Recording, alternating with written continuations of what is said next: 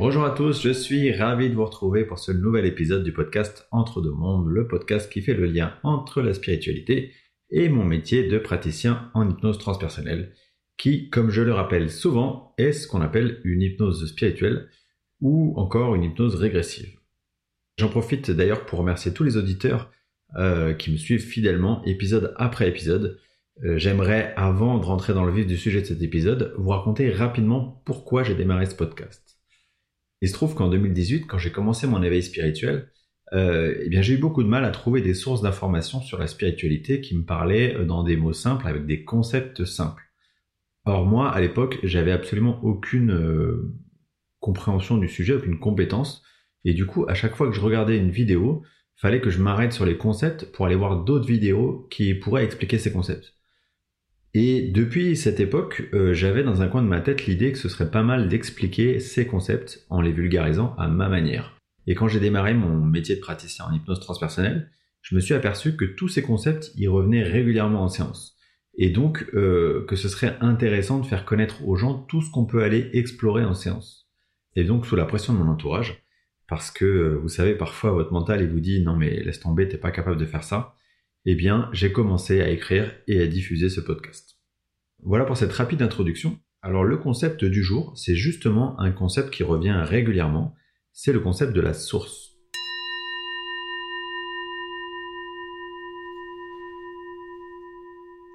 Alors, qu'est-ce que la source ? Eh bien, ce que j'appelle la source, c'est aussi ce qu'on appelle de plusieurs manières, généralement selon vos croyances, et principalement selon vos croyances religieuses. Donc on peut l'appeler Dieu ou encore le Créateur, parce que le principe c'est bien ça. On est donc tous issus de la source qui s'est morcelée en milliards et milliards d'âmes, et la composante de cette source, eh bien c'est l'amour inconditionnel. Et la raison pour laquelle cette source, elle s'est fragmentée en milliards de milliards d'âmes, eh bien c'est pour mieux se connaître, donc mieux connaître cet amour inconditionnel. Et elle a trouvé que la meilleure façon de le faire, c'était de vivre l'expérience de ce que n'est pas l'amour, afin qu'en expérimentant tout ce que n'est pas l'amour inconditionnel, eh bien, elles finissent par comprendre, par l'expérimentation, ce qu'est l'amour. C'est tout à fait le principe de dualité, c'est-à-dire le bien et le mal, l'amour et le non-amour. C'est un peu, pour utiliser une métaphore, le principe de dire que la lumière, elle n'existe pas sans l'obscurité. Donc, on sait qu'il fait jour parce qu'il ne fait pas nuit. Donc une âme, quand elle sort de la source, elle va expérimenter absolument tout pour ensuite finir, à mesure qu'elle chemine sur son développement, par retrouver l'amour inconditionnel, donc par retourner à la source comme une sorte de boucle. Alors, il est absolument impossible de dire combien de temps ça prend, puisque premièrement, ça dépend de chaque âme et de sa capacité à comprendre les enseignements de chacune de ses expériences, mais aussi et surtout parce que nous, on perçoit la notion d'espace-temps dans notre dimension terrestre, alors que dans la source, il n'y a pas de notion de temps. Donc finalement, cette notion de temps, elle est forcément relative à notre espace. Donc, ce qu'on peut dire, c'est que quel que soit le parcours d'une âme, la lenteur ou la rapidité d'apprentissage par exemple, on finit tous par revenir nous fondre dans la source. Un autre point important, c'est de dire que puisqu'on vient tous de la source, on a tous la même origine. Et puisqu'à l'origine, on est tous fondus dans la source, eh bien ça signifie que toutes les âmes, elles ne font qu'un. C'est le fameux concept de l'unité. Nous sommes donc tous un. Il y a une question qu'on me pose souvent en séance, du moins en entretien, lorsqu'on échange autour de la vie des consultants. Les consultants me disent « Mais est-ce qu'au final, la source qui nous envoie expérimenter tant de souffrances, elle serait pas un peu masochiste ?» Et le moins qu'on puisse dire, c'est que parfois, on peut partager ce questionnement parce que on voit certains parcours de vie qui sont particulièrement difficiles. Sauf que, en fait, eh bien, il faut se rappeler que quand on est désincarné, notre point de vue d'âme, la manière dont on voit les choses quand on est dans l'au-delà, eh bien, elle est tout autre. Ça veut dire que si on se place du point de vue de l'âme, eh bien, l'âme, son désir le plus profond, c'est d'expérimenter l'amour. Alors elle sait que pour ce faire, elle devra expérimenter tout le reste. Et c'est pour ça que parfois, certaines âmes, elles sont tellement pressées d'expérimenter cet amour qu'elles vont se concocter des incarnations hyper compliquées pour expérimenter un maximum du reste, de tout ce qui n'est pas amour. Une autre question qui revient souvent, c'est pourquoi est-ce qu'on a le voile de l'oubli ? En gros, pourquoi est-ce qu'on ne vient pas s'incarner sur Terre en se rappelant de toutes les règles du jeu, en se souvenant de notre origine, de nos vies antérieures, etc. etc. Eh bien, d'après vous, est-ce que vous pensez que vous iriez vous confronter aussi directement avec toutes les épreuves de l'incarnation si vous aviez toutes ces informations? Est-ce que par exemple, vous iriez avoir une relation avec un pervers narcissique qui va vous faire beaucoup de mal?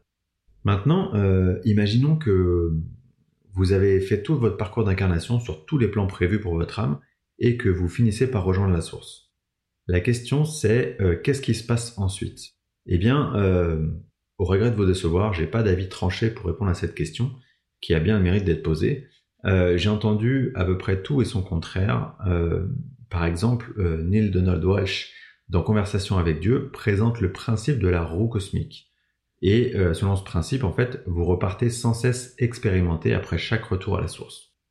Si je devais quand même me prononcer sur cette question, je dirais qu'effectivement, il y a possibilité de retourner expérimenter. Mais que, puisque l'univers est infini, je pense que l'idée, ce serait pas de recommencer exactement la même expérimentation, mais peut-être plutôt de repartir sur une expérimentation ou des expérimentations différentes. Et je défends plutôt cette vision parce que c'est ce que j'ai pu expérimenter directement en tant que consultant en hypnose transpersonnelle cette fois-ci, et non en tant que praticien.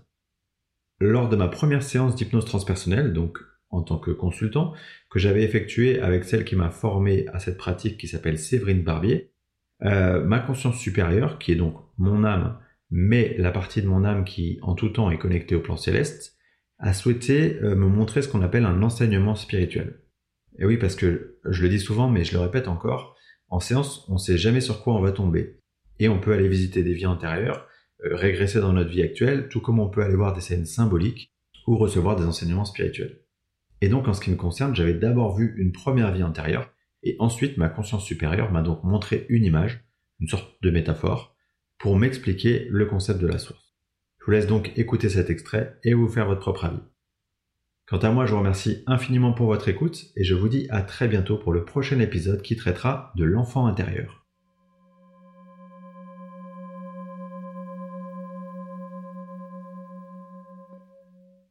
J'ai l'impression d'avoir deux corps. Ah, d'accord. Tu n'as pas la sensation d'avoir deux corps. Ok. Non. As-tu l'impression d'avoir une forme? Non. Non plus. L'énergie. De l'énergie. Comme si tu étais une énergie? Oui. Est-ce que tu te sens une énergie particulière? Est-ce que c'est fluide? Est-ce que c'est pétillant? Oui. Comment c'est? Ça tourne. D'accord. C'est tourbillonnant? Oui, c'est ça. D'accord. Très bien. Et... C'est plein de couleurs, en fait. Plein de couleurs. Ah, et c'est plein de couleurs. Ouais, bleu, vert. C'est pas la terre. Ah, c'est pas la terre. Alors dis-moi, qu'est-ce que ce serait? C'est comme si dans un espace différent. Je sais pas le définir. Mmh. D'accord. Un espace différent. Comme une autre dimension? Est-ce que tu sens que tu as un état d'esprit ou une émotion particulière, tandis que tu es cette énergie pleine de couleurs, tourbillonnante? Pas vraiment. En fait, c'est moi et c'est pas moi. C'est comme si on était plusieurs, en fait. Ah.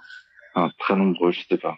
D'accord. Comme si tu te sentais associé à cette énergie tourbillonnante et en même temps en pouvant être dissocié, individuel. J'ai aussi une conscience individuelle, mais dans un tout qui tourne. Mais dans un tout qui tourne. Oui. Là. Très bien, super. Est-ce que tu sens, vu que tu as une conscience individuelle, que tu peux interagir avec d'autres consciences individuelles de ce tout qui tourne? Attends, je suis là pour comprendre.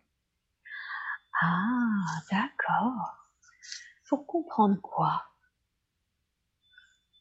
Le fonctionnement des choses. Le fonctionnement des choses. Ouais. On est tous un. On est tous un. C'est ça. Ah oui, c'est ça. Ça y est, c'est ça. On est tous ça. Comme si cette expérience te permettait de comprendre ton individualité et en même temps l'interaction avec les autres. Oui, on est tous connectés.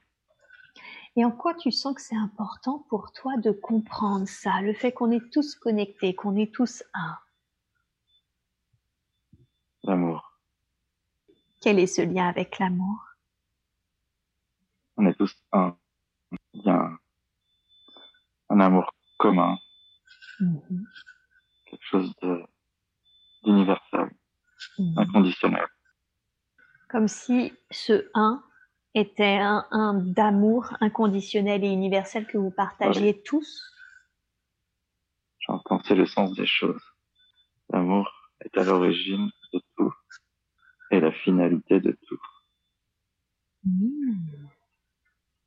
D'accord. Comme si c'est cet amour qui permettait cette individualité, mais comme si ces individualités ne pouvaient que se retrouver dans l'amour. Exactement. Mm-hmm. On finit tous par se retrouver. Et en quoi c'est important pour toi que tu le comprennes maintenant, aujourd'hui? Il faut se reconnecter à l'amour. Mm. Il faut se reconnecter à l'amour. Et comment on se reconnecte à l'amour? En se rappelant qui on est, en se rappelant qu'on est un, qu'on est tous connectés. Qu'est-ce que ça permet de se rappeler que l'on est un et que l'on est tous connectés les uns aux autres grâce à cet amour? De relativiser. Tout revient à l'amour. L'amour gagne toujours. Cette énergie tourbillonnante, est-ce que c'est ce que l'on appelle une source ou est-ce que c'est encore autre chose? Oui, c'est ça. Hein. La source de tout. La source de tout même. Quand on atteint l'amour, on atteint le tout. Et on atteint l'amour en se reconnectant, c'est ça, à qui l'on est, au fait qu'on est tous un et tous connectés. Oui. Et comment faire ça concrètement quand on est sur Terre? Regardez en soi. Tout est en nous. L'amour est en nous. Qui on est vraiment.